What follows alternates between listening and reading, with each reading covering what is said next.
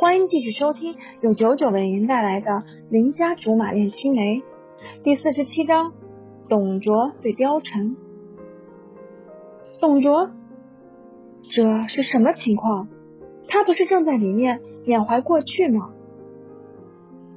怎么有空上外面来了？大概没有比现在更尴尬的局面了。董卓和我只不过七八步路的距离。可是却觉得那么远，他站在那里一动不动，眼光不断在我和貂蝉还很亲密的距离上去寻，而貂蝉依旧挺拔，眼光在董卓身上盯得死死的。他，他就是董卓。貂蝉镇定地说：“我知道。”到底该不该给董卓介绍貂蝉？可是要怎么开口？还有貂蝉的定位是什么？总不能老说他是邻居家的大哥吧？他都已经搬出去了，那究竟是什么？闺蜜？不对不对，他是纯老爷们儿。同学？可除了幼儿园，我们就没在一个课堂上上过课。朋友更傻，现在还有几个人相信男女之间有纯友谊的？自找麻烦。貂蝉显然比我大方很多，整整自己的外套，笑着说：“你好，董卓是吧？我听小李提起过你，他应该也跟你说起过我吧？”董卓偏着头，细细寻思，恍然大悟的说：“你是貂蝉。”是我，貂蝉好像很得意，点头的动作都轻快无比。他的余光划过我的脸，不由又打了个寒颤，仿佛自言自语的说：“其实我也是瞎猜的，没想到说的是真的。”果然是貂蝉，一张嘴无论何时都那么刁，我被他一句话堵得险些站不住。董卓的脸色已经很难看了，他颓丧的摇摇头，不停的叹息起来，样子看上去很可怜。刚才还跳命运交响曲的小心脏，此刻不知不觉就软了。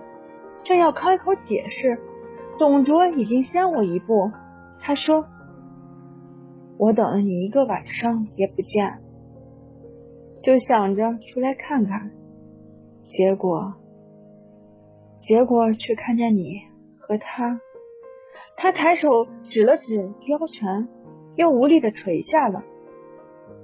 在张口的时候，情绪比之前还要忧郁。小吕，我真的很失望。董卓，那什么？我可以解释的。不知道为什么，我心里明明是着急的，可是就是挪不动脚步。好像有什么力量拉着我，不让我靠近他，急得我在原地张牙舞爪，hold 不住了。你有什么好解释的？很惊讶，问这话的不是董卓，而是貂蝉。我和董卓当即就愣了愣。我眨巴着眼睛望着他，什么意思？这种时候还有搞我的脑袋？哪壶不开提哪壶。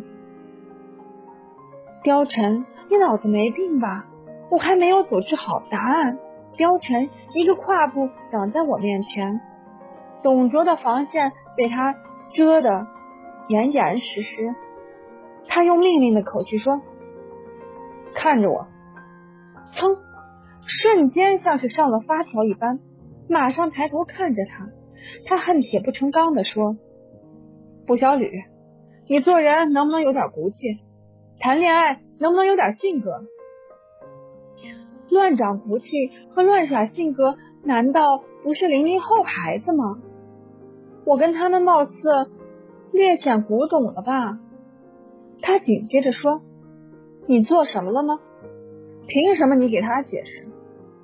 他的眼睛里是坚定的回答：“是啊。”我只不过和貂蝉来了个同志式的拥抱，又不是红杏出墙，光明磊落、坦荡荡。他突然高声说：“其实更像是说给董卓听。难道他就不该解释下自己和那个阿乔的关系？还有你对他来说到底算什么？”噼里啪啦，脑袋里一通电闪雷鸣。雷公电母真给面子，要再不砍我几刀，我就彻底和聪明一世说拜拜了。貂蝉说的没错，我压根就没被董卓圈进墙里，谁挡得了我红杏枝头春意闹？默默点头，很对，很对，不能再这么不清不楚下去了。心里莫名对貂蝉多了几分感激。貂蝉的笑容里夹着些赞赏，一步到边上的时候，伸手做了个请的手势。小吕，我和阿乔的事情你不是很清楚吗？可你的事情我好像从来都不知道，我没办法接受。董卓紧紧皱着眉头，还没等我发问，就逃避似的奔走了。董卓。眼见着就要放他走了，我的变身咒瞬间解除，脚还没抬起来，胳膊已经被貂蝉死死抓住，不顾一切想要甩开他的钳制。他高声喊道：“不要追！”被他突然这么一下，我已然怂了，呆呆傻傻的。他转了温柔的口气说道：“相信我。”